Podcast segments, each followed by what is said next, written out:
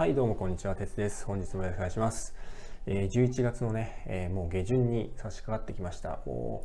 う2021年もなんかね、あと少しで、えー、終わりそうな感じがするんですね。まあコロナの中の1年になりそうですけど、皆さんいい1年にできたでしょうか ?ACCA の勉強されてる方はね、え、勉強進んだでしょうか？ということですね。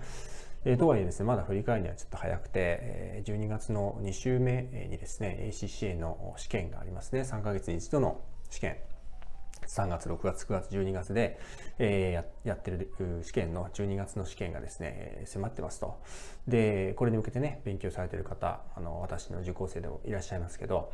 えっと、やっぱりね、今がやっぱ勝負かなという気がしますね。最後のね、3日とかね、1週間とかっていうので、えー、あんまり勝負は決まんないと思ってます、個人的には。あの最後の数日間っていうのは試験になれるっていうかね、試験に向けてこう、最後完成させていくみたいなところなんで、その最後の1週間とかで何か覚えようとかっていうのはちょっとスケジュール的に無理があるので、今この時期に覚えることはもう覚えてで回答できる形にはしておくで最後の1週間とかでもう本当にこう試験に向けて3時間とか時間を計ってやっていくっていうことをやられた方がいいんじゃないかなというふうに思うんですよね。えー、ということで、えー、ちょっと試験の話しちゃいましたけど、えー、今日はですね ACCA のキャリアね、えキャリアどういう可能性があるんだろうかというお話をしようと思います。え今、え皆さんあなたはですねどういう将来将来どういう仕事に就きたいと思ってますかということね。が一つキャリアとしてどういうキャリアになりたいかなっていうのは若い方であれば特にね描くと思います。でその将来のなんとなくなりたい姿に向けて今の自分の仕事はそれにつながっているのかどうかっていうことですよね。でまあこれ当然ね、あのそれなりに年次がいってくるとですね、まあ、そんな思った通りに自分のキャリア設計通りに進むことなんてないし、まあ、進まなかったからといって悪いものでもない。逆にそれがいい結果になったりとかするから、まあ、そんなにねガチガチにですね、えー、自分のキャリアと自分のやることって、えー、固めてその通りになるのが人生じゃないとキャリアではないと。いうことはある程度年軸と分かるんですけどとはいええー、漠然とねやっているとやっぱりこう自分が階段を上がっていくというかね、えー、上に登っていくって感覚って、えー、得づらくなってくる。そうすると、まあ、毎日張りがなくなるというかね、そういうことになるんじゃないかなという気がするんですよね。なので、今、どうなりたくて、自分が今何をしてるかっていう質問は大事なんじゃないかと思うんですよね。で、えっと、今日の話は、まあ、USCPA とか ICCA という海外のね、会計士資格を取ると、まあ、どんなキャリアが築いていけるのかというお話ね。これ、まあ、USCPA のね、えー、なんか専門学校のページとか見ると出てますよ。あのこういうことができます、こういうことができます。まあ、それと ACCA も、まあ、基本的には同じですよね。位置づけとして、日本の会計資格じゃなくて、海外の会計資格なので、位置づけは ACCA も USCPA も同じのはずです。ただ、まあ、あの知名度というかね、その使われ方というのが差はあるので、そこは正直申し上げますけど、とはいえ、あの ACCA というものをの、まあ、強さというのは、えーまあ、能力という面においては、まあ、UCPA に、まあ、勝るとも劣らないと思いますので、えー、それをですね、えー、どうやって活かしていくのかという話ですね。で、日本の公認会計士試験というのありますよね。えー、まあ日本の資格試験の中でも弁護士試験と同じぐらい難しい試験になります。えー、いい大学を出た方とかがね、学生の時から勉強していくような試験ですよね、あれはね。どっちかというと US とか ACCA っていうのは学生から始めるものではないかなって思いますね。社会人になってから始めるっていうものだと思いますけど、まあ、日本の会計資格、これを取ると、まあ、多くの方は日本の監査法人、ね、特に言われる大きな監査法人、四大監査法人とかに入っていきますよね。で、監査業務というところからあお仕事がスタートしていくと。ただまあその過程でね、え何年か経って、監査を卒業して、え、なんかコンサルティング業務とかにね、え、転職するとか、まあ、るいはまあ監査に残って監査としてのマネージャー、あるいはもう最終的にパートナーを目指していくとか、そういう形になっていくと思うんですね。で、ACCA と USCPA は、もちろん USCPA とかを取って監査法人で監査のお仕事を、まあ、するという方もいらっしゃいますね。ただ、まあ、基本的には最後までずっと残って、え、USCPA でパートナーになってっていうのは、まあ、そう簡単ではないかなという感じがちょっといたしますよね。なので、基本的に USCPA という資格は、まあ、転職に使ったりとかですね、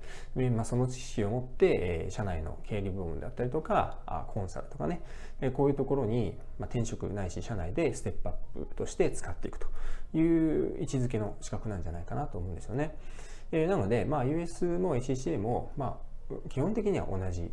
ということで、えー、これから先のね、ちょっといくつかある、まあ、お仕事の選択肢を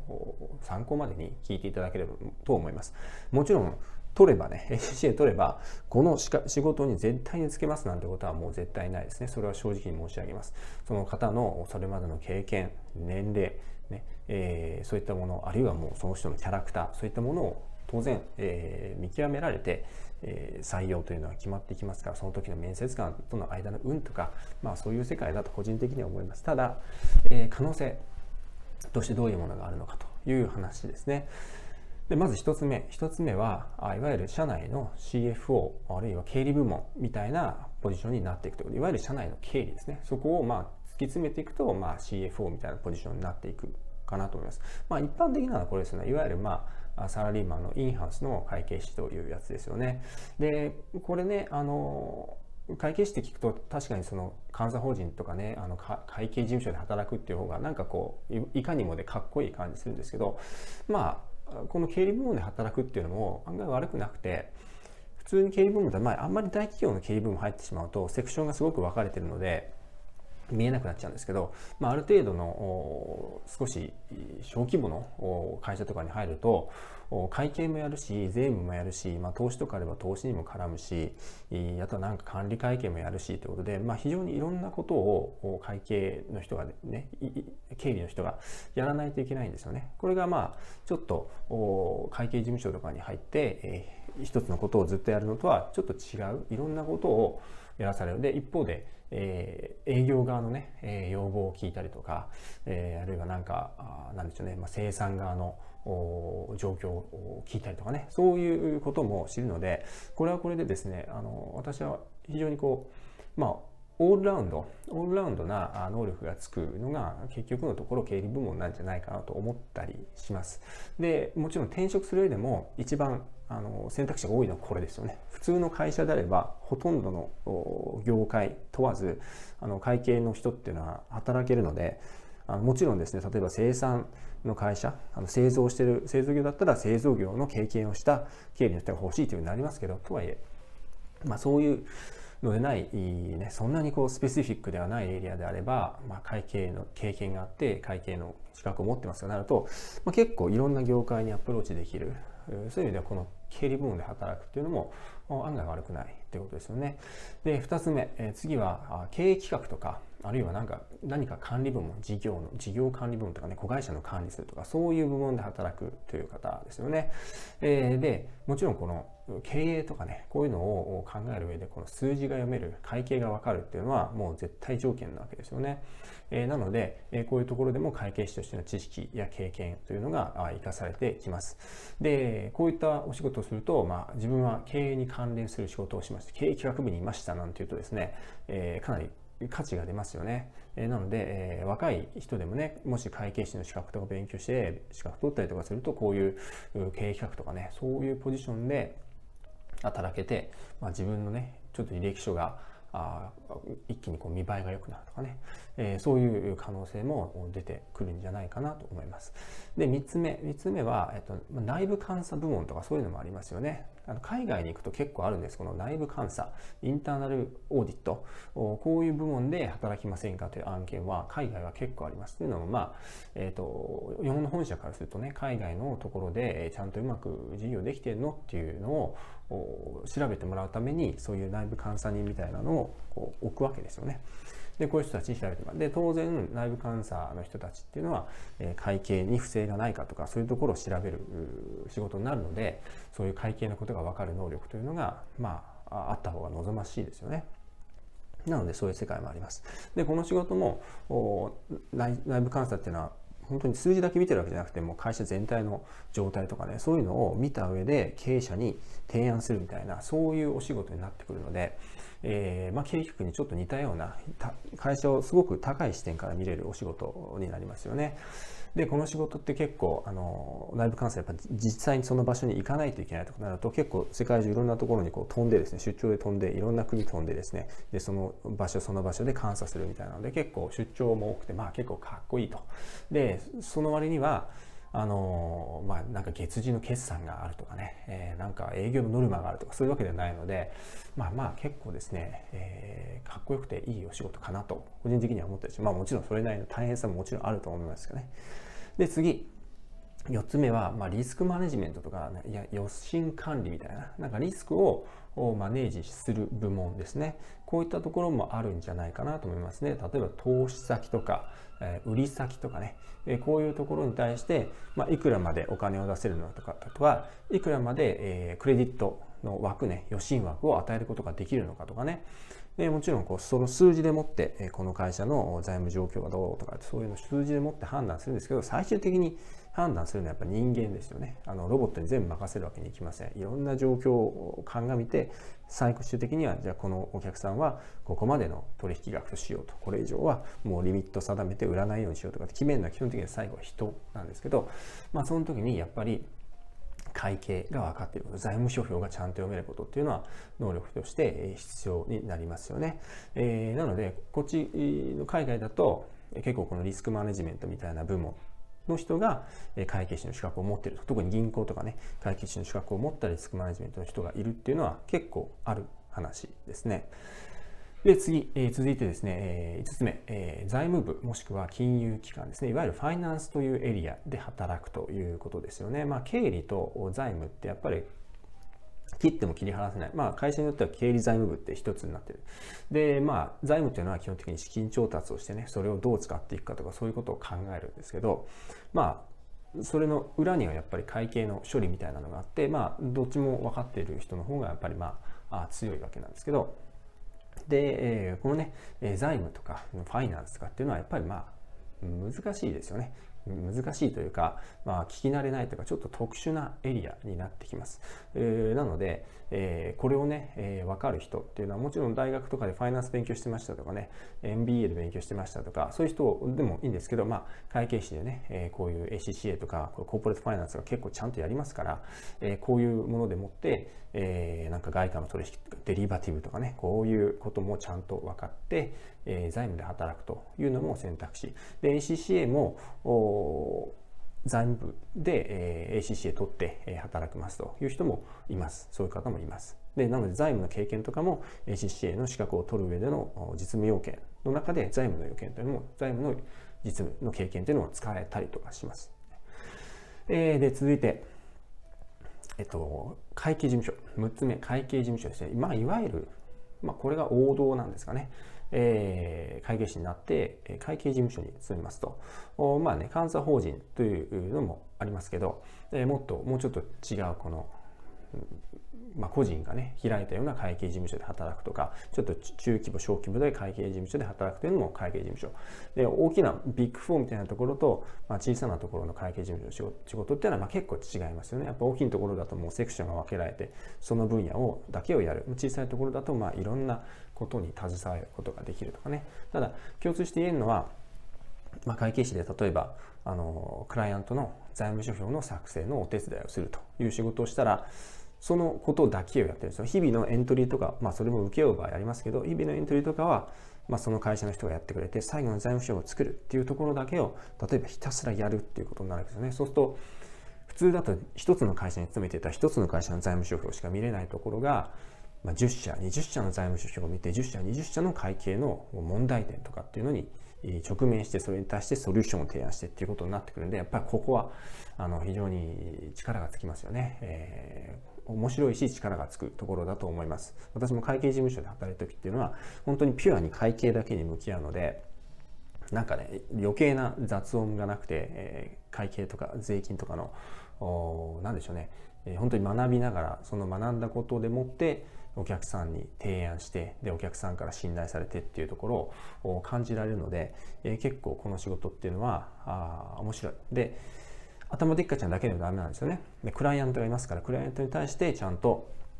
信頼してもらえる、チャージができるっていう能力もあるので、まあ、ある意味営業能力というかね、こういうところもちょっと必要になってくるのが会計事務所の仕事なんじゃないかなと思います。ただ、まあ、繁忙期は忙しいでしょうね。みんな決算期ってね、みんな似たような時期に来ますから、繁忙期は忙しいかなっていうのが会計事務所。で、続いて、税務。ですね、税務のお仕事をするというのもあります。会計士、ACCA の資格の中にも税務の科目っていうのはありますよね。で、こういったのをちゃんとマスターして、まあ、えー、まあ、大きな、なんだ会計事務所になるかもしれないですけど、税務のセクションのところで、例えば法人税のスペシャリストとして働く、VAT のスペシャリストとして働く、個人所得税のスペシャリストになる、あるいは移転価格税制のスペシャリストになるとかっていう形で、スペシャライズしていく道ですよね。本当に意味でプロフェッショナルになっていく、その分野のプロになっていくっていう、う特にタックスの面でね、そういうキャリアもあります。で、こっちのイギリスとか、まあ、いわゆる海外のところだと、やっぱり駐在員の関係とかで、え、個人所得税とかが複雑になったりするんですよね。だから個人所得税の部門とかっていうのは、ある程度一定のですね、雇用、ね、そのビッグ4とかでも個人所得税の計算をするプロフェッショナルな部隊というのは、ある一定のあの雇用というのはあ結構あります。えー、なので、そういうお仕事についてる ACCA 取った日本人の方っていうのは結構いますね。で、もう本当にプロフェッショナルになってくるので、えー、もう、ある意味怖いものはないというか、えー、その能力その例えばねとある会計事務所で培ったこの個人所得税に関する、まあ、いろんな知識経験というのは、まあ、他の会計事務所に行ったりとかあるいはどっかの会社の中に入ったとしても非常に貴重なものになるので、まあ、本当にプロとして生きていくという感じですね。で続いて、えー、コンサルティングファームですね。いわゆるコンサルになると。USCPA とか取ると結構多くの方がですね、えー、いわゆるビッグ4とかのファイナンシャルアドバイザリーサービス、いわゆるファスと言われるようなところに転職したりしますよね。で、こういうところへ行くとですね、デューデリジェンスとかやったりとか、M&A のあれとかね、えー、あとはなんか会計の導入のサポートとか、こういうファースのなんかサポートとかね、あるいは会計の効率化とかわかんないですけど、そういういろんなですね、えー、もう悩み事、ハイレベルのえー、問題に対してソリューションを提案していくというお仕事につけるという方もいらっしゃいますよね。やっぱり会計ができる、英語もできる。で、まあ、こういった試験を突破できるだけのもう地頭もあると、努力もできるというふうに見なされると、こういったコンサルティングファームの道が開いてくる可能性がありますと。で、まあ、結構かっこいいし、お給料もいいんですけど、まあ、業務はちょっと大変かもしれないなっていうのが、まあ、コンサルティングファームですよね。はい、えー、で、ここから先、ちょっと雑談になりますね。えー、勉強場所、ね、勉強場所についての雑談をちょっとしようと思いますね。皆さん、あの、まあ、ACCA にでも何でも、ね、簿記の勉強でもそうですけど、勉強ってどこでしてんのかなっていうね、素朴な疑問ですね。えー、家でやりますという方。これは本当に私は尊敬しますね。家でよくぞ自分を律してですね、いろんな誘惑がある中で、やれテレビだ、スマホだ、ね、ベッドもあるってね、えー、もしかしたらもう家族もいるとかね、なるともうよく家で勉強できるなって話なんですけど、えー、私は全然できないですね。家だともうそもそももう会社から帰ってきたりとかするともう、あの疲れたって言ってね、やっぱ緩んじゃいますよね。ついなんかソファーに座っちゃったりとかするともう、もうおしまいですよね。ぐでっとしてやってしまうということなんで、私は家じゃできない。で、図書館とかね、図書館に行く人もいますかね。私も、まあ図書館で勉強してた時期がないでもないんですけど、なんかあんまり続かなかったですね。なんかこう、静かすぎるというのと、静かすぎるがゆえに、喋ってる人がいると、なんか妙にすごく気になるとか、なんかちょっとそういう感じがあって、私は図書館はあまり行けない。で、図書館とかってなんか、早く閉まっちゃったりとかするからね、あんまりこう社会人向けじゃないですよね。なので私はですね、まあ皆さんもそうかもしれませんが、やっぱカフェですね。カフェで勉強をしていました。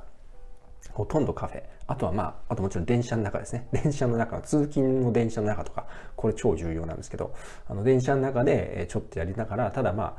あ、なんかね、まとまった時間でこう机に向かってなんか電卓叩いてとかってやりたい時は、まあ基本カフェでしたよね。で、カフェの、まあ、おしゃれなカフェとかで勉強してる、まあ、自分も偉いなと思ったりとかしますし、そういう意味でね、気分的にもちょっと上がるというのもいいかなと思いますね。で、まあ、なんかよく言われるのが、ちょっと適度にね、雑音が入るぐらいがいいって言いますよね。カフェとかだと適度に雑音が入ってくるので、まあ、それぐらいの方が意外と人は集中できるとか言いますね。で、まあ、あんまり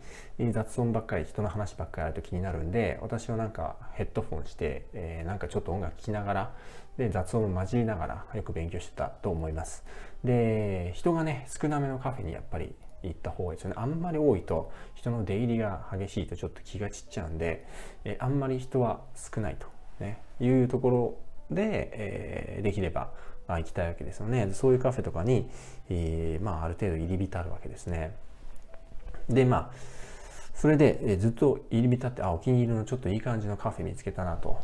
いう感じでいるとですね、ただそこにもずっといるとですね、なんか飽きてきますよね。ま、なんかまたここかって、なんか一番最初に感じた、なんかちょっと気持ちの高ぶりがなくなってくるわけですね。なのでそうすると、またカフェ変える。ね、皆さんもやったことあるんじゃないですかね。カフェ変えると、ちょっと違うとこ行ってみようか今日はっていうふうに違うカフェに行くんですよね。そうするとまたちょっと気分が違って、ちょっと違う、メニューも変わるから、なんかちょっと頼むものも変わったりとかして、ちょっとやる日が復活してくると。ね、そうすると、で、それにまた飽きてってやると、なんか勉強用のカフェがですね、まあ3つぐらいは出来上がるわけですよね。で、その3つとかをなんかこうぐるぐる回したりとかして、モチベーション維持していくわけですけど、まあね、静かめのね、カフェっていうのが一番いいと思います。なんかこう、いわゆる大通りのスターバックスとかね、やっぱこういうところはだちょっとあんまりダメですね。あの、混みすぎるので、えー、なんか私がイギリスにたまたまあったところだと映画館の脇にあるなんかカフェスペースみたいなほとんどね、やっぱりあんま人来ないんですよ。映画館に来る人って映画見に行くから、わざわざそこのカフェに泊まる人ってそんなにいないので、そういうところとかですね、え、なんかデパートの中のカフェとかね、いかにも静かですよね。あの、まあ、マダムしか来ないみたいな、そういうところに行くとかね、えー、あとはなんかちょっとマイナーなファミレス系ですね。ファミレスでもなんかもう、でっかいところのデニーズとかね、えー、まあ、ファミレスじゃないですけど、マクドナルドとかこういうとこ行くと、まあちょっとうるさいんで、えー、あんまりこう、あそういえばこんなファミレスあったなみたいな ところにあえていくみたいなのがあいいと思います。で、こういうところにですね、会社帰りにこういうところがあるともうラッキーですよね。会社帰りにちょっとそういうファミレスとかカフェとかに寄ってもう30分でもいいからちょっと寄って帰ると。ね。お家の人いる、家族いるかもしれないですけど、そこはちょっと待ってもらって、えー、30分でも、ができれば1時間でもちょっと寄って帰るわけですよね。で、それで、ちょっとずつ勉強時間を確保するというようなことをしていくわけですね。で、まあ土日なんかは、例えば家でね、えー、ちょっと勉強すると。勉強できればですけど、家で勉強して、飽きたらカフェ行ってね、で、カフェ、カフェ1号に行くわけですね。で、やってるとまたちょっとだれてきて、で、なんかちょっとお腹空いたなっつって違うところのカフェ2号行ってね、で、まあ、場合によってカフェ3号まで行っちゃったりとかして、あのカフェはしごしたりとかしてですね、そうして雰囲気を変えて、えー、毎度毎度ちょっとずつモチベーション上げながらやっていくというようなことを、まあ、やって私は勉強していましたねということですけど、まあ皆さんどうですかね。まあでもね、あの、家でずっと普通に集中して5時間とか8時間とかできればもうそれが最強ですよ。まあそういう方がね、本当尊敬します。ただ、まあそうじゃないとね、やっぱり家じゃできないという方ね、もう皆さんもやってると思いますけど、やっぱ外出た方がいいですよね。もうとりあえず朝起きたら外出るぐらいの そうするともうお勉強道具持って外出てカフェ行くとまあやそれやるしかないですから。でもうスマホの電源とかオフにしましょう、ね、そうやってやるとねまあそこ行くとなんとなく勉強しますからねということで、えー、頑張っていただきたいなということでした、ね、皆さんのおすすめのね勉強方法とかもしあったらね、え、教えてくださいということでした。はいそれでは本日は以上です。ありがとうございました。はい、えー、続いて M&A。M&A の分野ね、えー、会社を買収するとか売却するとかっていう時に、まあ、デューデリジェンスするとかね、えー、こういうところ、まあ、コンサルティングファームの中に含まれると考えることもできますけど、おこういったね、お仕事、ファイナンシャルアドバイザーサービスみたいなところも、まあ、可能性がなくはないかなと思いますね。えー、もちろんですね、こういった M&A のお仕事ってね、そのコーポレートファイナンスの知識であったり、あるいは、まあ、やっぱり経験ですよね。経験というのは問われるんですけど、まあ若い方とかね、もしかしたら、えー、こういった海外の会計資格を取ると、あ、こいつは英語もわかる。ね、えー、会計もわかる。イファースのこともわかる。ね、でなおかつまあこういった試験にを受かるだけの地頭と、まあ、努力ができるというふうに見なされるとこういったところへの門が開く可能性もある。でこの分野っていうのはやっぱり、えー、本当に会社を売る買うですからものすごい金額が動くわけですよね。で報酬もやっぱりものすごい高いんですよね、えー、この分野がおそらく一番業界として高いんじゃないかと。お給料としてはね大変だと思いますけど、えーと、そういう分野ですね、えーまあ、ある程度の経験とかが必要になってくるんでまあ本当若くてですね、えー、こういったあうまくね、え自分のキャリアをこういうふうにリードできると、こういう業界に入れる可能性も出てくるかもしれないということですね。で、えー、最後、最後は、まあ、独立できる可能性もあるよねということですね。まあ、ACCA とかって、えっ、ー、と、まあ、いろんな国でね、ある程度認められた資格になりますね。で、まあ、もちろん国によりますけど、まあ、イギリスとかだと、まあ、ACCA の資格でもって、えー、会計事務所を立ち上げて、で、働いていらっしゃる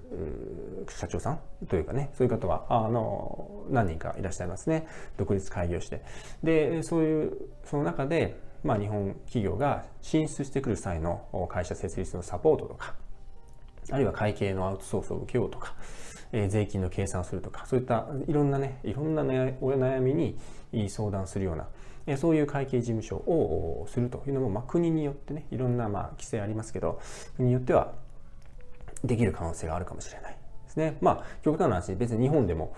まあ、コンサルティングファーみたいな形でね、えー、設立して、まあ、私はこういう会計の資格を持ってますね。USCPA とかだったらそうやってやってる方もいらっしゃるでしょう。まあ、そういうことも一つできますよね、ということですよね。なので、まあ、これ以外にもですね、えー、まあ、英語とか会計とかの知識とか経験を使ってね、えー、そういったことを活かせる会社のあの